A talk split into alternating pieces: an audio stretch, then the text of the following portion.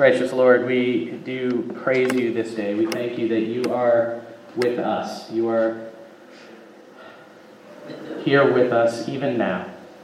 And so, Father, we ask that by your Spirit you would awaken our spirits to receive you, to hear your word, and to walk with you, not just in this Advent season, but throughout all the days of our lives. In Jesus' name we pray. Amen. Would you please be seated?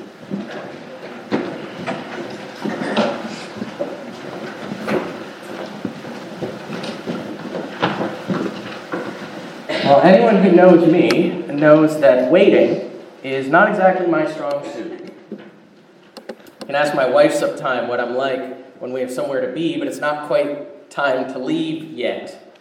Or you could ask anyone who saw me this morning about seven minutes before the service started. There tends to be a lot of pacing, and muttering, and sighing, and just sort of generally annoying behavior. Perhaps. Uh, Perhaps some of you could relate to that a little bit. Perhaps in some of us, the, the fruit of patience is not quite cultivated as much as, as it could be or, or should be. Well, if that's the case, for people like you and me, Advent is kind of the perfect season. It's the season that makes clear that we Christians now live in the time between the times. We look back with joy to celebrate the incarnation of our Lord Jesus Christ while also looking forward with patience and hopeful expectation for his return. And so, this Advent, we're asking the question what does it mean to live in this time, in this time between the times? How do we live as Christians between the Advents with the, the joy of the incarnation and the hope of his return.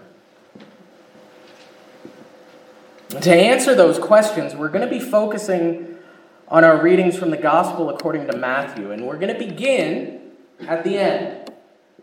Matthew 24, where Jesus is teaching his disciples about his return.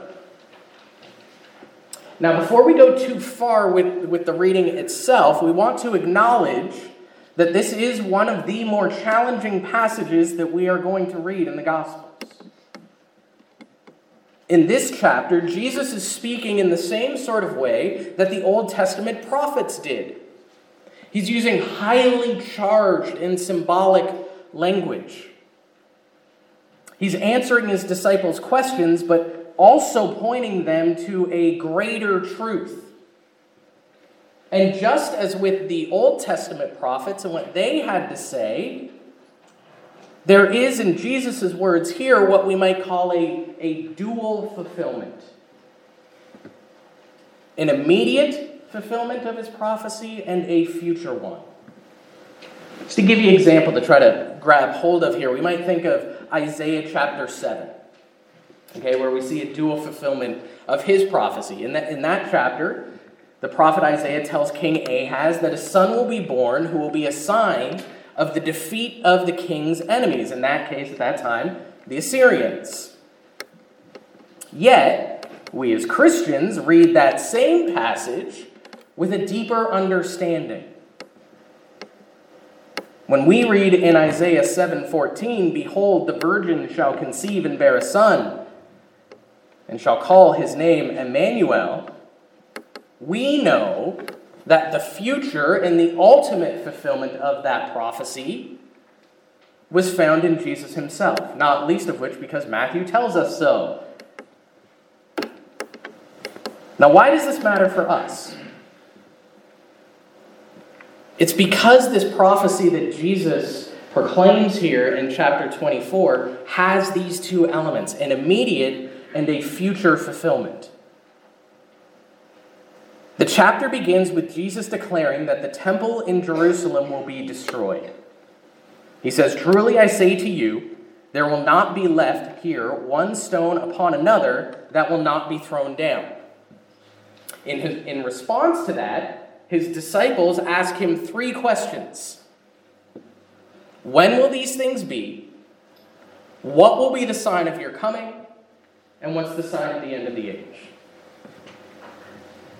Jesus goes about answering these questions, but he does so with both these immediate and future contexts in mind. The immediate, the destruction of the temple, and the future, his return. And we know it's immediate and future because if it were, as some have argued, that this was entirely about the second coming of Jesus, we would have a big problem. Look at verse 34. This is a verse that in the early days of my walk with Jesus caused me very high levels of anxiety.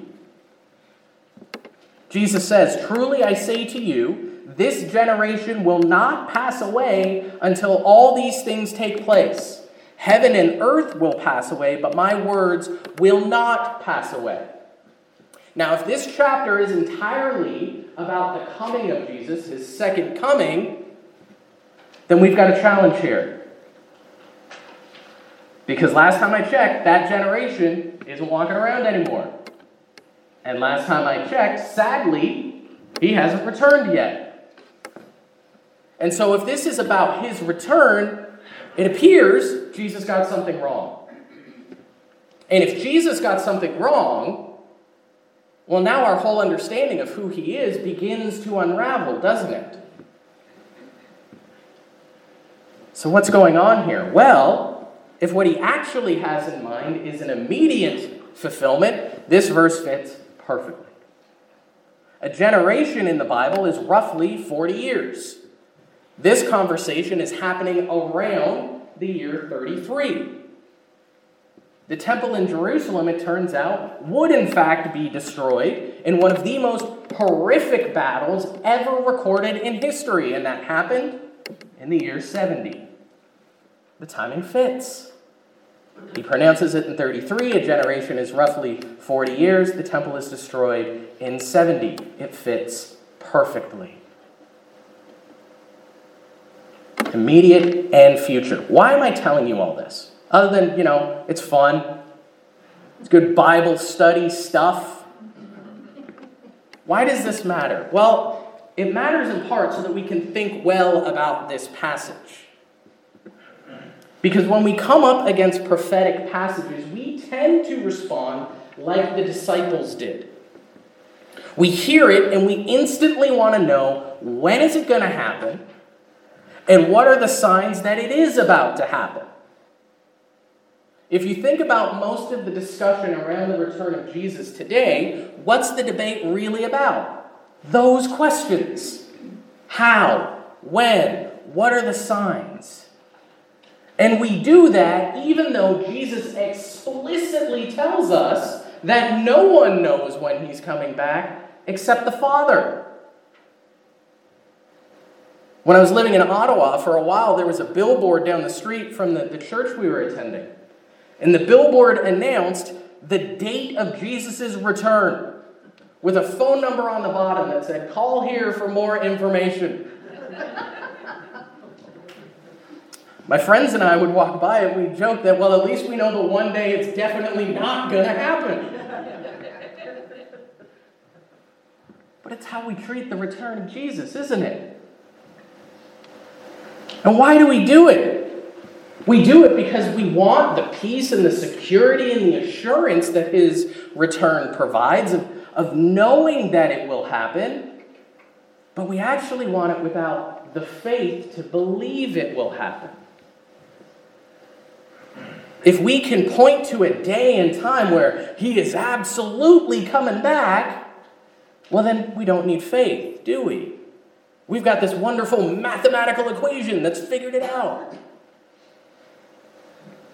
And admittedly, that sounds like the easier path, but I have to say, when I read the scriptures, I don't see a lot of passages that point me to walking without faith. I don't know about you. But it seems like faith is a pretty crucial role in walking with Jesus, isn't it? And yet we approach his second coming as if we can set faith aside. And so rather than pick apart this passage and treat it as a puzzle to be solved or a code to be cracked, we're actually going to now, moving forward, take these disciples' questions as, as good as they are. There's nothing wrong with them per se, but we're going to set them aside for the rest of our time. We're going to try to get into what Jesus is actually teaching about his return. We're going to walk by faith through this passage. And in doing so, we're going to talk about three different things about his return. First, that it is a day of judgment.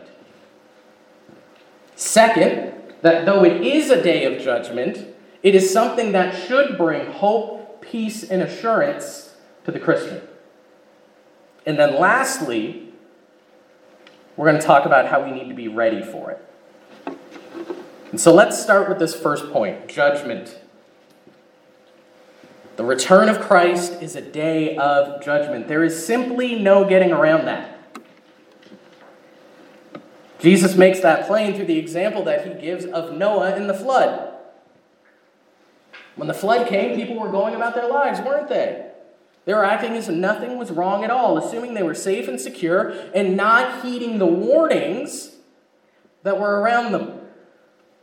Then Noah gets on the boat, and verse 39 tells us they were unaware until the flood came and swept them all away. So will be the coming of the Son of Man. He then goes on to give the example of two men working in a field and one taken and one not, and two women at a mill and one taken and one not. When Christ returns, there will be those who are saved and brought into his presence to live with him in joy, and those who will not be, those who will be condemned. It is for that reason that the nations will mourn at his appearing, as verse 30 tells us, because they know their time is at an end.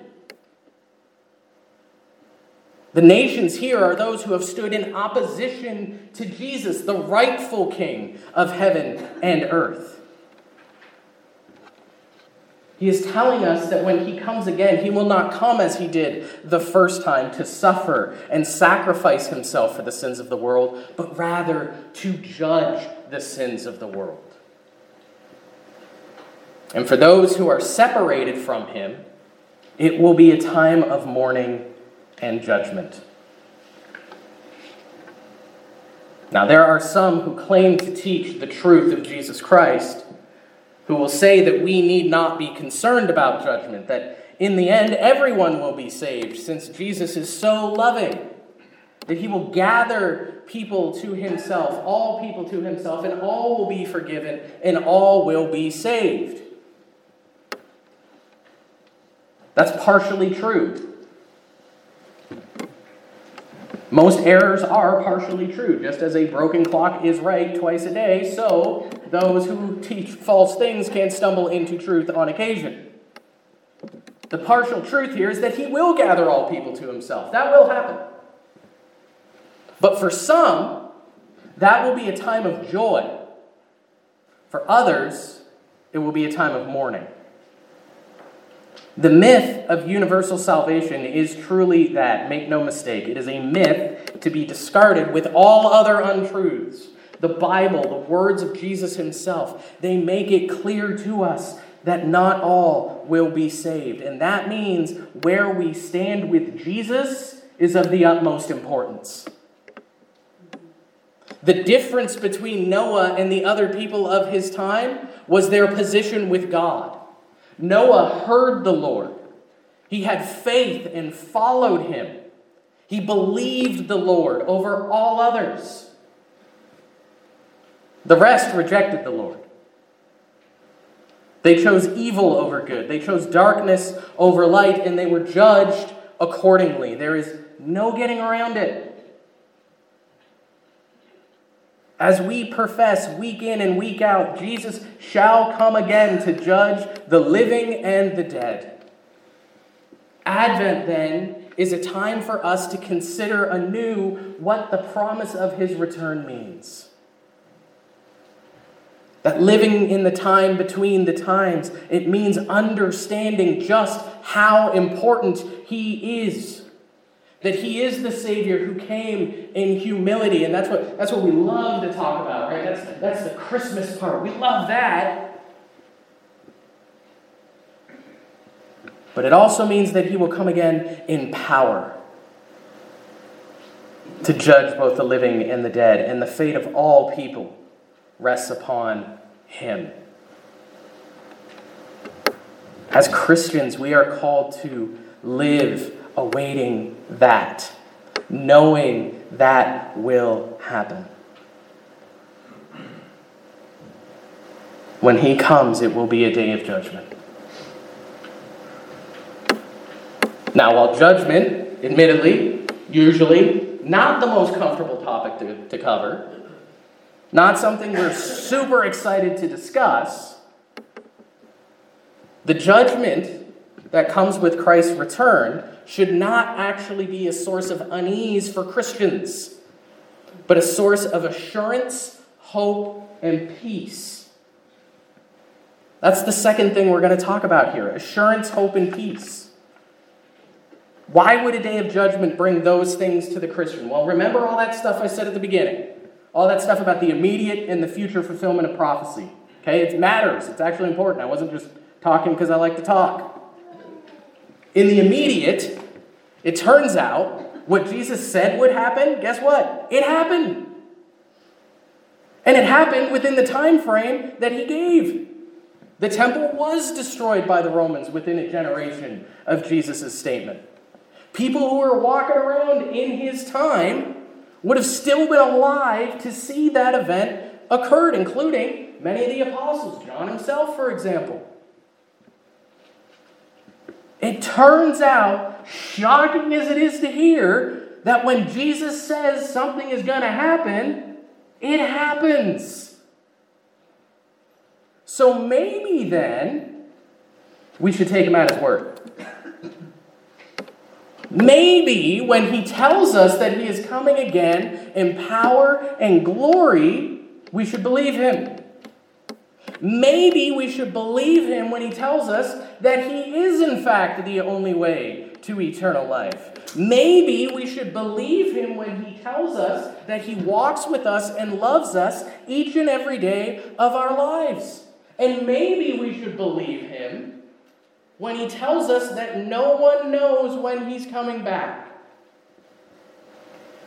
Over and over again, you read the Gospels, what do you see? He says something and it happens. Maybe we need to believe him.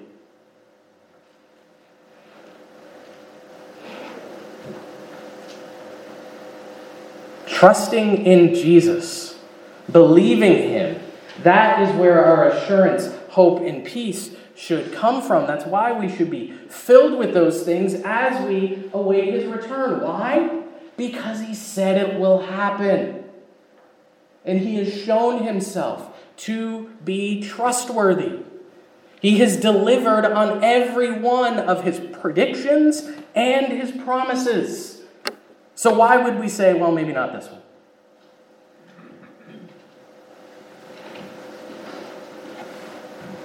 One of my favorite sayings when somebody shows you who they are, believe them. Jesus has shown us who he is. He's trustworthy. We should believe him.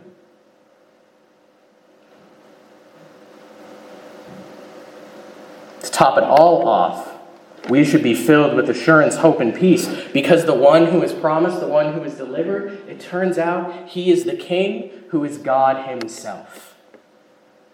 Beginning in verse 30, we read this Then will appear in heaven the sign of the Son of Man, and then all the tribes of the earth will mourn. And they will see the Son of Man coming on the clouds of heaven with power and great glory. And he will send out his angels with a loud trumpet call, and they will gather his elect from the four winds, from one end of heaven to the other. These words here, they recall the prophecy of Daniel chapter 7, where the Son of Man is brought before the Ancient of Days, coming on clouds and with power. In the Bible, that imagery, riding on the clouds, it is a symbol of divine power and authority, not human, divine. Further, Jesus tells us that he will send out his angels. In other words, the angels obey his commands. And then he tells us that they, were they will gather his elect, the men, women, boys, and girls that Jesus has chosen.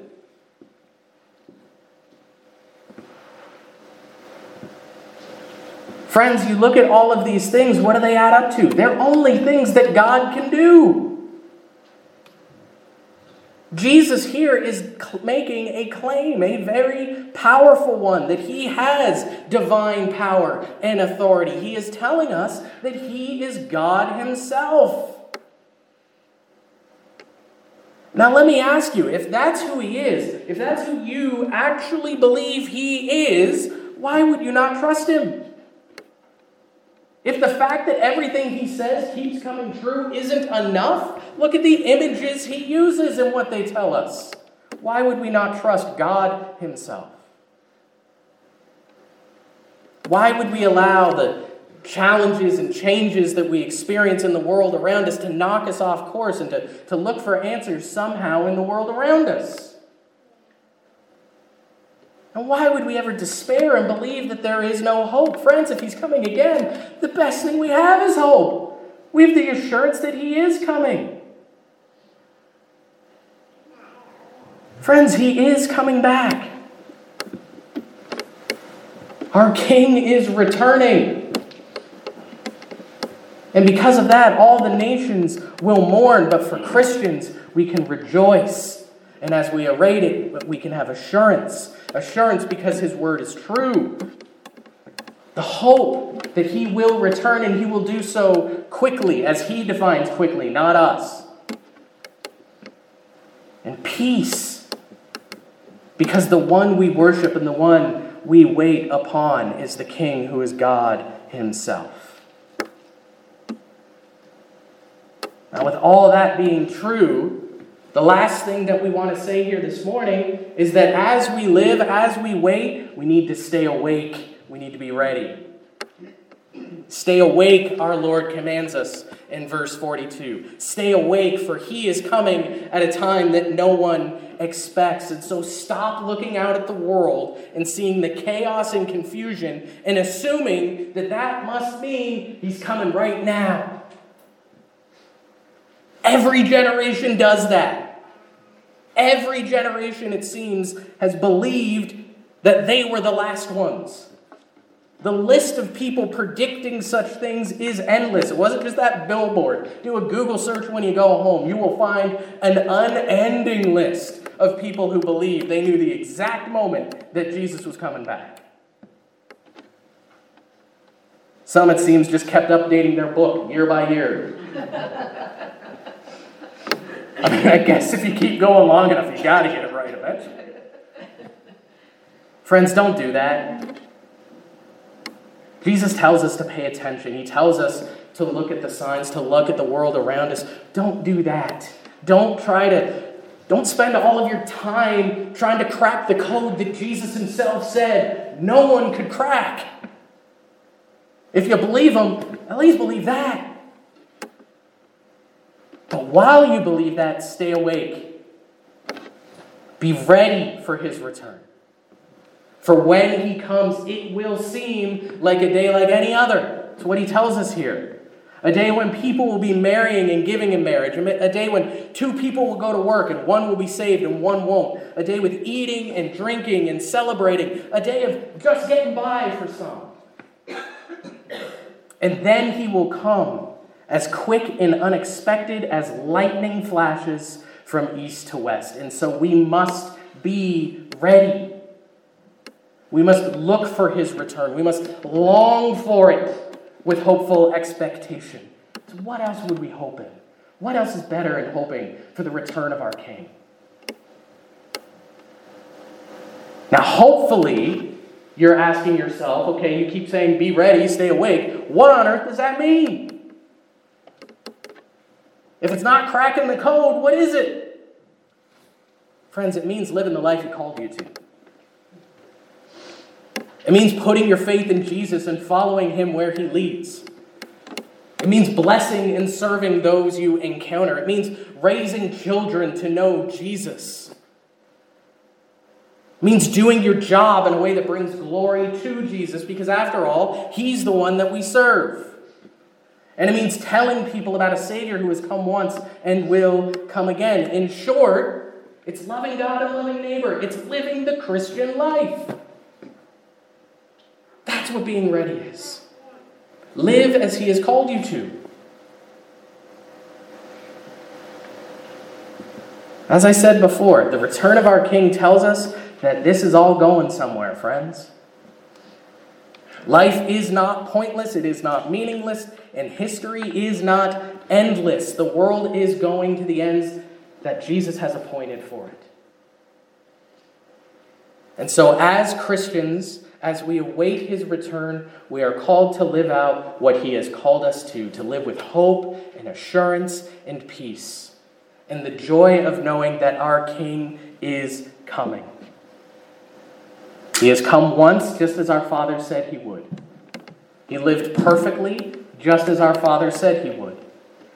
He sacrificed himself and then rose again, just as he said he would. And he even predicted the most cataclysmic event the Jewish world of his day could possibly imagine when pagans desecrated and destroyed the beloved temple. All of it happened just as he said it would. Perhaps then, this season of Advent is about taking him at his word and walking in faith with him. He is coming again.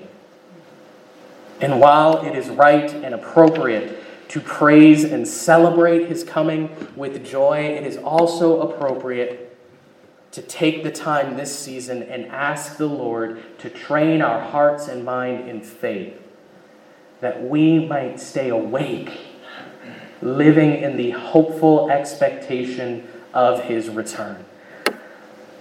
And as we wait for him, we set about doing the work the Lord has given us to do, living with Jesus as the primary motivation of our hearts and our lives.